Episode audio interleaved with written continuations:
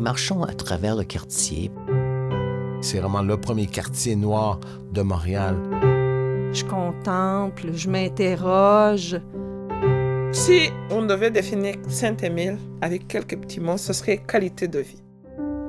Le temps d'une marche, un balado pour entendre vivre sa ville à travers la voix des gens qui l'habitent.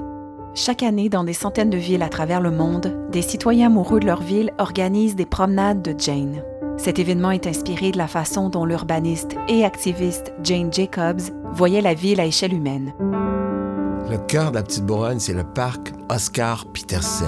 Cette lumière qui est particulière, c'est doux, c'est apaisant. Myland, un des plus anciens toponymes anglophones de la région de Montréal. Je trouvais dans nos rues des noms, puis je disais, mais pourquoi ici euh, la rue s'appelle Françoise Giffard?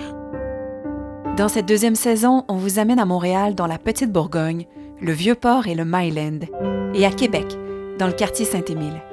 Tout le quartier du sud-ouest, même à Pointe-Saint-Charles, Saint-Henri, c'est tout le temps des luttes de classe. Ce qui est intéressant avec la tour de l'horloge, elle rend hommage aux marins décédés en mer. Entre les bagels de Fairmount et Saint-Viateur, évidemment, c'est une rivalité, une, euh, sorte de complémentarité parfois aussi. Il n'y a pas grand monde qui sait qu'on marche tous les jours sur les traces d'une des premières routes de la ville de Québec.